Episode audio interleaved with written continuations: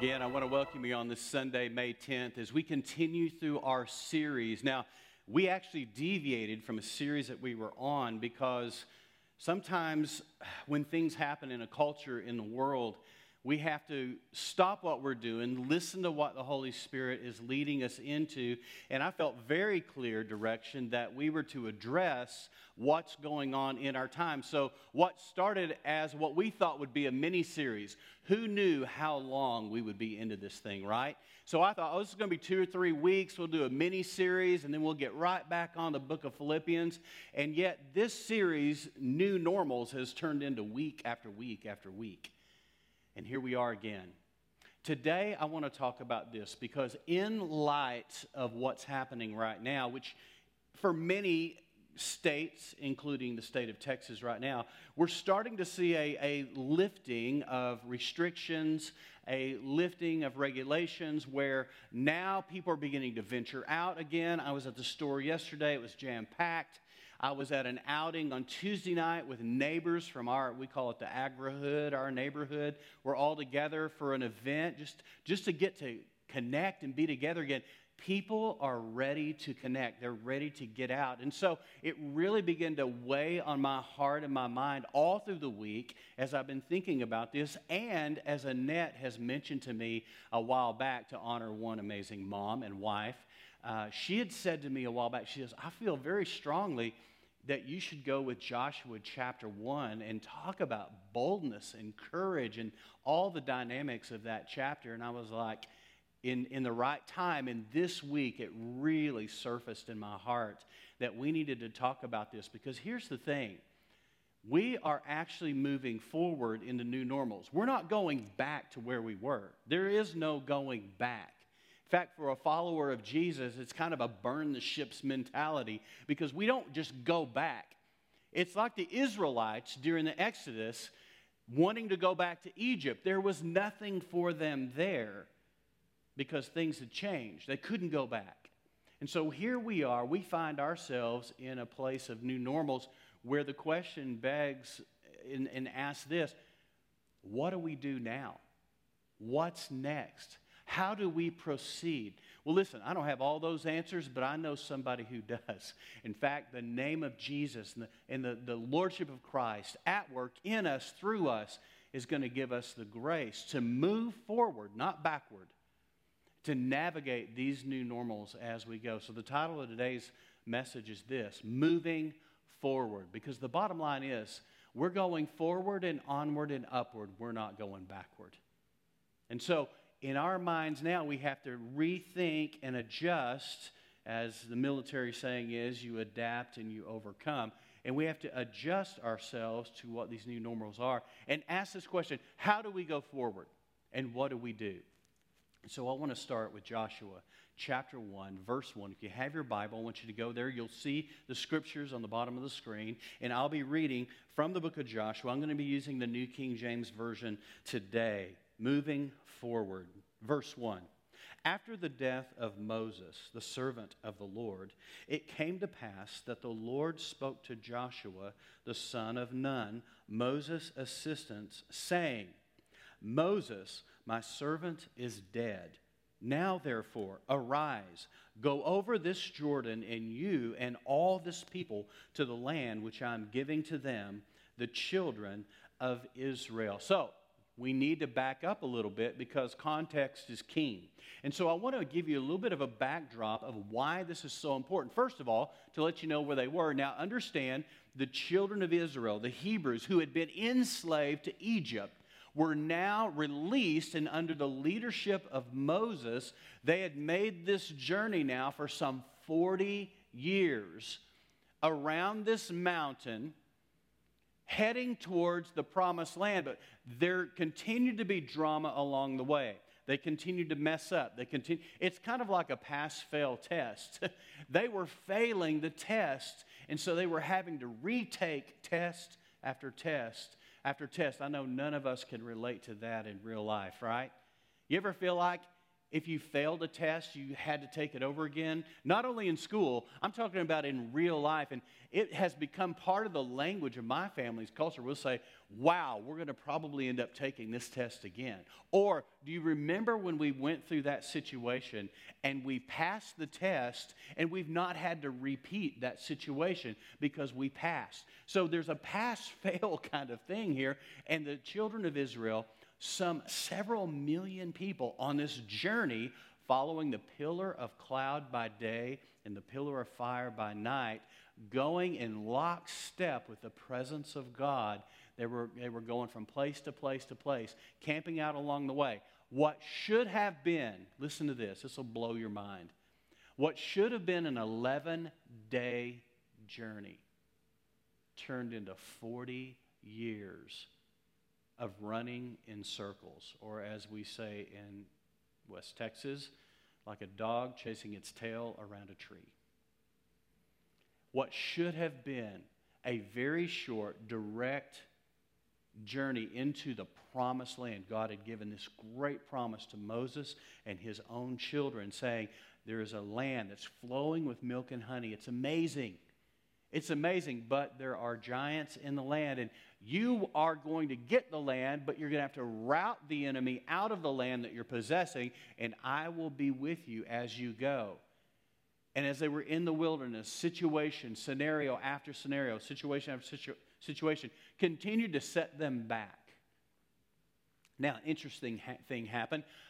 Moses actually ended up taking his own tent outside of the tent city. And we pick that up. Now, you won't see this on the screen, but I want to backtrack because I want to give you some background here. Exodus 33:7. Listen to this. Moses took his tent and pitched it outside the camp. Now, this is while they're on the journey. This is before they were about to cross over. They were on the journey and far from the camp, and called it the tabernacle of meeting, or the tent of meeting. And listen to this. And it came to pass that everyone who sought the Lord went out to the tabernacle of meeting, which was outside the camp. So picture it, this large tent city, this huge nation of people that are moving through the desert, round and around the same mountain, over and over.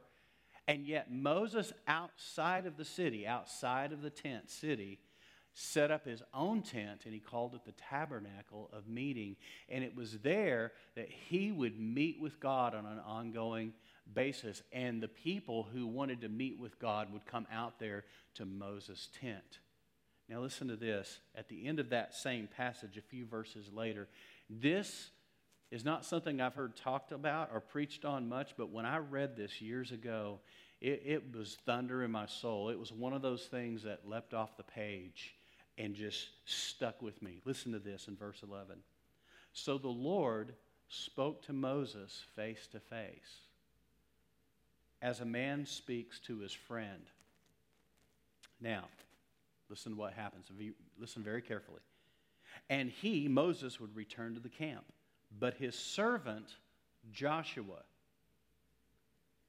the son of Nun, a young man, did not depart from the tabernacle. So I wanted to give you this backdrop because I want you to understand why it is that Joshua was now in line to take the people of Israel over into the promised land. It was because he spent time with the Father in the presence of God. He spent time in the presence of God. See, it's interesting because we tend to think that we're preparing ourselves for something, but we're not preparing ourselves for something as much as God is preparing us. We have this mentality of, I got to get ready, I got to get my ducks in a row, I've got to, even in building a sermon, being a message, I learned a long time ago that while I'm trying to prepare a sermon, God is more interested in preparing me, working on me. Sometimes God prepares a sermon and gives you a sermon. Sometimes he prepares the minister. And I find that I'm much more effective and much more at ease and much more at peace when I have spent quality time in the presence of God, as opposed to just reading commentaries and books and studying and parsing verbs and breaking down the Greek and the Hebrew and all that, which is good and valuable and important. But I'm much more effective when I'm in the presence of God. There have been many times where I have pushed aside the study in order to be in his presence. And this is what Joshua did on an ongoing basis. When Moses would go back into the tent village, the tent city, Joshua would hang back in the presence of God. And look what it did. It actually set him up to move forward. We're talking about moving forward today. And could it be that God is calling us to spend quality time in his presence so that we too can be prepared and able and ready to move forward? Because as these regulations lift, the restrictions lift, it's going to be a new day, and we need to be ready to move forward, not only as a church body, but as individuals, as husbands, fathers, mothers, wives, children, students, young. We need to be ready, and the way we get ready isn't just through reading books and studying. It is by being in the very presence of God. Now listen to this. Picking up our study here, verse 3 in Joshua chapter 1. You'll see this on the screen. Every place that the sole of your foot will tread upon, I have given you, as I said to Moses. Now, Joshua is basically, if you ever saw a relay race and track, there's a baton that gets passed. A runner has the baton, and whoever's running the race at the time carries the baton, but when they hand it off to the next leg of the race, they hand off the baton. They pass the baton. And in this very real sense, Moses, who was not allowed to cross over into the promised land, there's a whole backstory to that. I won't go into that. But Moses was not going to be the one. So Moses, in a sense, handed the baton off to his young man, Joshua, his young aide, who had stayed in the presence of God, who was ready because of the presence of God. And he receives the same promise that Moses did. Every place that the sole of your foot will tread upon, I have given you. Let me tell you what I've done. When I've worked in various places, whether I was on staff at a church or working for an organization or a business, I took this passage to heart. And it was not uncommon for me that if I was able to get someplace before everybody else got there, and typically when I worked for Ramsey Solutions, I was one of the first people there in my whole department. I had the whole floor to myself. I'd usually get there before anybody. And I would literally walk through that whole floor with this scripture on my mind, declaring that everywhere my foot went, that God was giving me that territory. Now listen, I wasn't taking it for my own possession. I was claiming it for the kingdom of God. And I would walk through, and I saw all the cubicles of all the people I worked with, some 45 plus people on that floor, and I would pray for them by name, and I would walk through that place and declare that God was giving that territory. When was the last time you walked through your workplace and you declared over it everywhere? Listen to what the scripture says. Everywhere, or every place that the sole of my foot treads upon, I am receiving as an inheritance from God. You need to understand something. You are a joint heir with Jesus. You are a co-heir with Christ. And even as Christ has been given all things and received all things, we as his children, we as his sons and daughters, we as brothers and sisters are also recipients of the inheritance. This promise is a promise that we are called to advance the kingdom and take territory. You should walk through your workplace. I'm giving you something to do. This is a homework assignment. Go through your workplace. When those doors open back up and you're back in that place, walk through there. Don't do it out loud. Don't be a weirdo. We're not trying to freak anybody out. We're trying to leak life out, right? Leak out, don't freak out. Walk through your place and in your mind and under your breath, say, in the name of Jesus, I declare that everywhere the soles of my feet tread, Lord, you're giving me this land. We're advancing the kingdom in this place. And see and watch and experience the atmosphere change simply because you're standing on the Word of God. Isn't that powerful? Go through and claim and stand. Now, do that in your home. That's where we work. What about where you live? When was the last time you walked through your home and declared, this house is the property of Jesus. This house is the property of the kingdom of God. This house, as for me and my house, we will serve the Lord. Walk through your home and declare that everywhere your soul treads, it's territory that you're receiving. Now, here's another place you can try that. How about where we play? Where do you go to recreate? Where are you? What kinds of places do you go to? What is your hobby? What is a thing that you do? Whether it's hunting, golfing, or other things, whatever it might be, have you thought about claiming the land and the territory everywhere you go? What is that? That is advancing. It's a mentality of moving forward and a mentality of advancement. Everywhere my feet tread, Lord, you'll give me that land. You'll give me that territory for the sake of the kingdom. Isn't that powerful? I encourage you to do that. Where you live, where you work, where you play, claim the territory. Where you shop,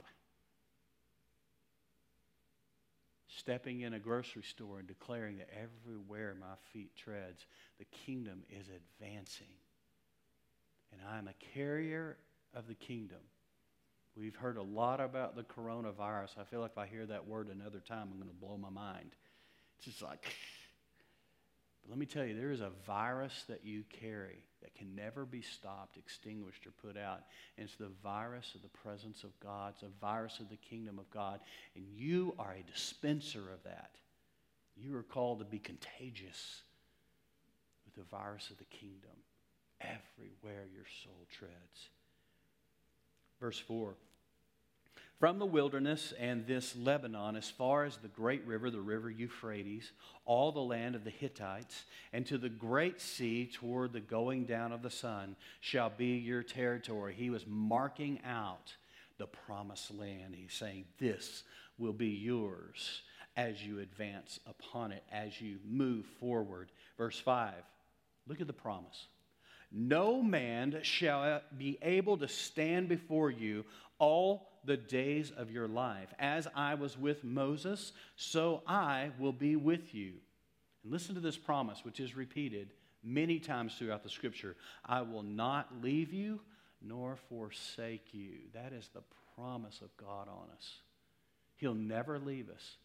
I always say, well, Elvis may have left the building, but Jesus has never left the building. The church may have left the building temporarily, but Jesus has never left the building. He will never leave you. He will never abandon you. He'll never turn his back on you. He'll never forsake you. Not on your worst day. Not in the middle of your worst decision will he abandon you or forsake you or leave you. People will turn their backs. Things will come and go. People will come and go. Jobs come and go. Churches come and go. But He will never leave you or forsake you. You are secure in Christ. And listen to this. No man shall be able to stand before you all the days of your life. I'm going to share another scripture. It won't be on the screen, but this came to me this morning as I was reading back through this passage. Listen to this in Isaiah chapter 54, verse 17. See if this doesn't sound similar. No weapon formed against you shall prosper, and every tongue which rises against you in judgment, you shall condemn. That means you will put it down. This is the heritage of the servants of the Lord. The promise to Joshua, no man shall be able to stand before you all the days of your life. Then the promise through the prophet Isaiah, no weapon formed against you shall prosper. Are you seeing a pattern here? It's a pattern of protection. It's a pattern of I've got you, a pattern of provision. And He says you will prosper. The word prosper literally means to come to good success. So whenever you see that word, what's funny is that because of different doctrines that have been taught and some abuses that have happened in the church world, we tend to run from a word like prosper because it's that prosperity gospel, that prosperity teaching. But don't vilify a good word that's a Bible word. And God, look at what He says. He says, no weapon. He says, in every tongue you shall prosper. No weapon formed against you shall come to good success. It will not come to success. It will not overwhelm you. Back to our passage, verse 6. Be strong and of good courage, for to this people you shall divide as an inheritance the land which I swore to their fathers to give them. Be strong and courageous, of good courage. That reminds me of a time when David, the king, they were at a place called Ziklag, and they were doing what they did. They had a tent city as well. David had been traveling with his band of brothers, and they were off away from the city doing what they were doing, and while they left their tent city, their children, their wives, their stock, all their possessions were left vulnerable. And there was a group of raiders that came in and literally decimated the village and took everything. And while David and his men were coming back, they came over a rise, and Scripture says they could see that the tent city had been burned with fire. So they saw the smoke from a long way off. Can you imagine being one of those mighty men with David and knowing that what you're seeing, it's like being 6 blocks away from your house and seeing smoke and wondering, is that mine? Is that my house? Is my house burning down? Their entire community burned down, and all of their children and stock and provisions were taken off in this terrible raid. And it was such a bad situation that David's men actually turned on him, and they were so wrought with grief and so decimated in their own hearts, they lost heart. And so much so, they wanted to turn on David. And David does something very interesting, and it's a principle that has encouraged me through the years. First of all, David said to Abiathar the priest, he said, hand me the linen ephod. What is the ephod? The ephod was a device whereby they sought out the will of God. And it was a garment with the 12 tribes of Israel, gemstones, the hymns. It was an incredible garment that was designed, and God had given them a divine design. And David steps into the priestly. He steps out of the warrior mode into a priestly mode, and he says, bring me the ephod. David seeks the Lord, and the Lord says, pursue and overcome. Pursue and overtake. He says, go after him. He says, you will recover all. And in the midst of that happening, in that scene, the Bible says this, David encouraged himself in the Lord. Now, what does it mean to encourage? Encourage literally means this. It means to inspire courage. For example, if you were to come to me and say, Jimmy, I so appreciate you. man, you're a blessing to me, you're a blessing. You know what that would do for me? That would inspire courage in me. To encourage is to impart and to inspire courage in another. That's why I love hanging around encouragers. Don't you? Don't you love being around people who just build you up? And when you leave their presence, you're like, I feel like I could literally, I'm walking a foot off the ground. Or I could charge the gates of hell with a super soaker right now because I'm encouraged. They have imparted courage. They've inspired courage into my life. But what happens when you get around somebody who is a discourager? They take away courage. It actually like sticking a siphon in your heart and sucking the life out of you. Well, if you're like me, you probably tend to avoid those kinds of folks. I find that I'm allergic to discouraging people because I need all the courage I can get to make it in this crazy world. David understood the principle of encouraging himself in the Lord. Notice it says, in the Lord. So it wasn't just some mental exercise he did. It wasn't just getting PMA going, positive mental attitude happening, where he's speaking. What he did is he returned to what he understood in his fellowship with God. Harken back to the Psalms. Oh, yea, though I walk through the valley of the shadow of death, I will fear no evil, for you, my God, you are with me. You lead me beside still waters. You restore my soul. David went back to what he knew, and that was to worship.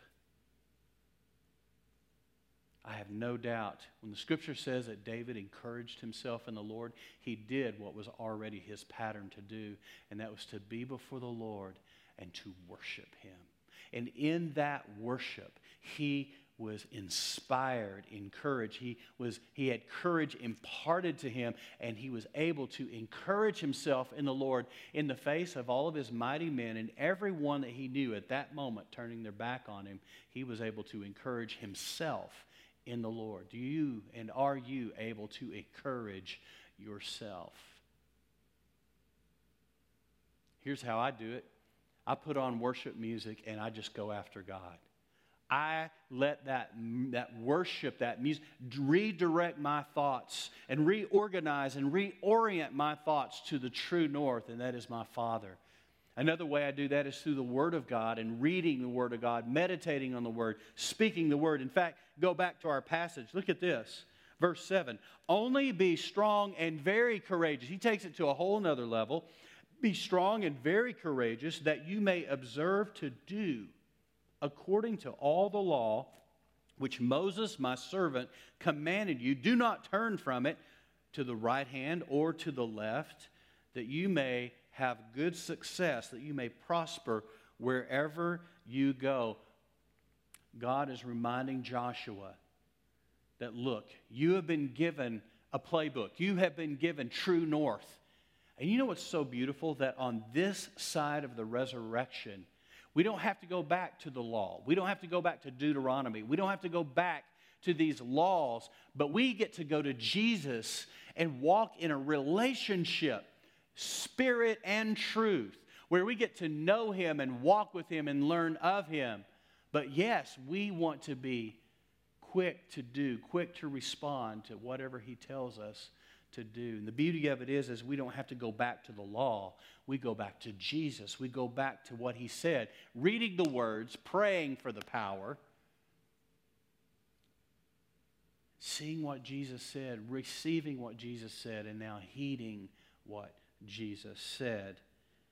He says, do not turn from it to the right hand or to the left. I would say this in terms of being a New Testament, New Covenant believer. Don't turn from this book. Don't turn from the Word. Whether you go to the right hand or the left, do not turn away from the Scripture, the spoken, the revealed, the written Word of God for you. Stay in your Word. Stay in. Dive in. Eat it, drink it, sleep it, get it in you. It's not enough just to get in the Word. Get the Word in you. Listen in verse 8. this book of the law, again, that written law, what God had given to Moses, and now we have all these thousands of years of hindsight to see the Scripture for us. This book of the law shall not depart from your mouth, but you shall meditate in it day and night, that you may observe to do, there it is again, according to all that is written in it. For then you will make your way prosperous. You will have good success. Notice what it says. Don't allow it to depart from your mouth. This is why I believe that it is so powerful to speak the word out loud, to declare God's word out loud. It's great to think about it. It's great to read it, to mull it over, to think about it and let it wash over your mind and renew your mind. But there is something, there's a dynamic that happens when you speak. Do you know that in the physical world, in the world of physics, that when you speak and you create a sound, that sound never goes away? It's actually eternal in nature. When you speak, the sound waves go out. And conceivably, they go out beyond this building into the atmosphere. As they go out into the atmosphere, it's like a ripple effect that never stops. Can you imagine the number of words that have been spoken into the universe? Well, bring that down to where you live. If that's true, that your words are eternal, your words matter, your words are powerful, can you imagine getting God's word on your mouth, through your mouth, into your home, into your workplace, into the places where you play, and declaring the word of God as you go? He says, don't let it depart from your mouth. I always like to say, I want to see what God sees. I want to know what God knows, but I also want to say what God says. Verse 9. We'll end with this verse. Have I not commanded you? Be strong and of good courage. It's the fourth time he has said this. Be strong and of good courage. Do not be afraid, nor be dismayed, for the Lord your God is with you wherever you go. What a word of encouragement for young Joshua. He's hearing this again, this word.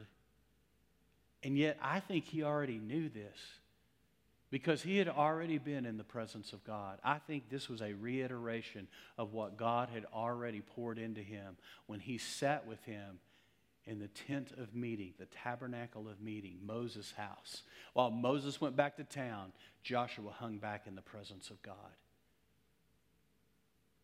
So what does it take to move forward? What am I ultimately trying to say to you today? I want to say the same thing that Moses said at one point. When God was leading them to take off and go to a new place, Moses made this statement. He said, unless you go with us, unless your presence goes with us, we won't go from here. God in his grace said, surely my presence will go with you. But can you imagine having that kind of mentality about everything? Getting up in the morning and in your mind saying, if God's presence isn't with me, I'm not going. If he's not moving with me, I'm stopping. If he's not with me, I'm not going to go. Here's the thing. We have been called to move out, called to move forward, called to advance the kingdom. Scripture says that of his kingdom there shall be no end. It continues out like a ripple effect, much like what I said with the physics of words, the physics of sound. That is our call, to move forward, not to go back. We're not going back to Egypt. There's nothing for us there. So we now have been given the privilege of coming out of this season of sheltering in and staying at home and quarantining. We now have a chance to almost, in a real sense, get a redo. It's like a restart, a reboot. We get to step back out into our culture different than we were 2 months ago.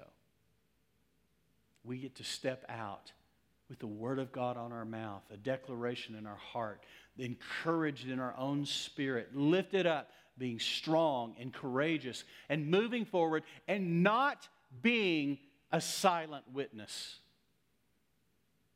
You hear me say this all the time. We leak out, we don't freak out, but there comes a time to speak up and to speak out. And I believe we're in that time. I believe there is a window of opportunity for us to share the gospel and to be unashamed of who we are, to be unafraid, to step out.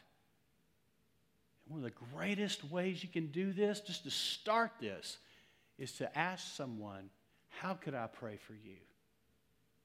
How could I pray for you? People are vulnerable right now. They're open right now. They're wondering what's going to happen. And I guarantee you're going to find very few people on this planet that are going to say, oh, no, I don't want you to pray for me. This is an opportunity for us as a people to move forward.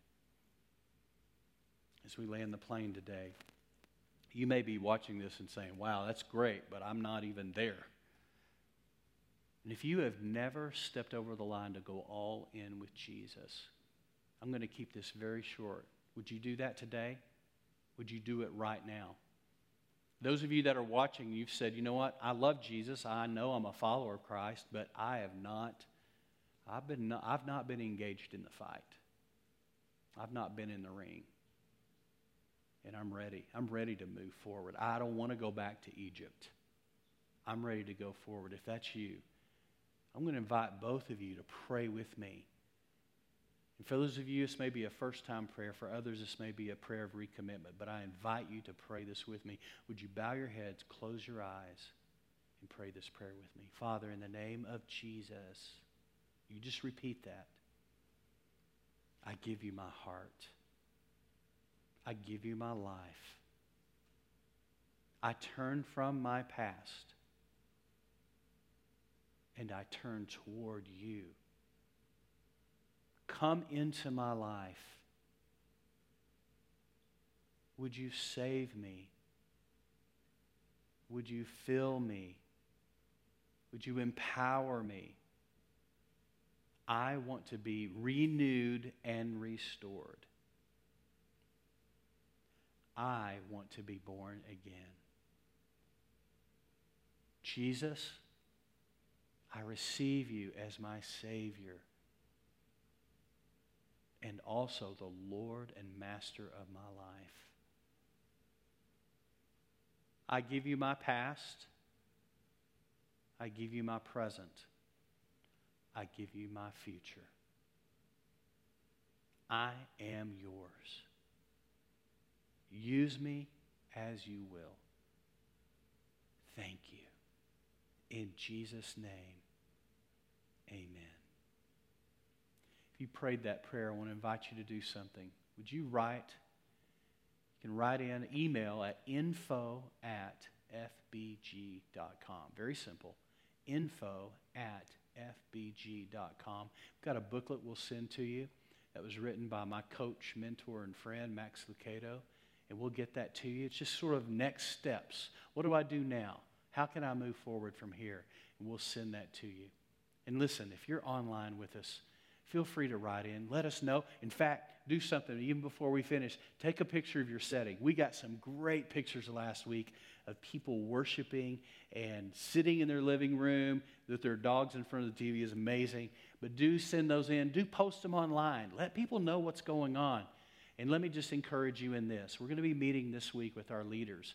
We have a date in mind to reopen here locally. We'll continue our online presence just like we are. We'll bring more details to you this coming week, but I want to give you a heads up that we are just around the corner from reopening. And talk about moving forward, I cannot wait for the family reunion that's going to happen in this building. So God bless you. Thank you for listening today. We love you. Have an amazing week on purpose.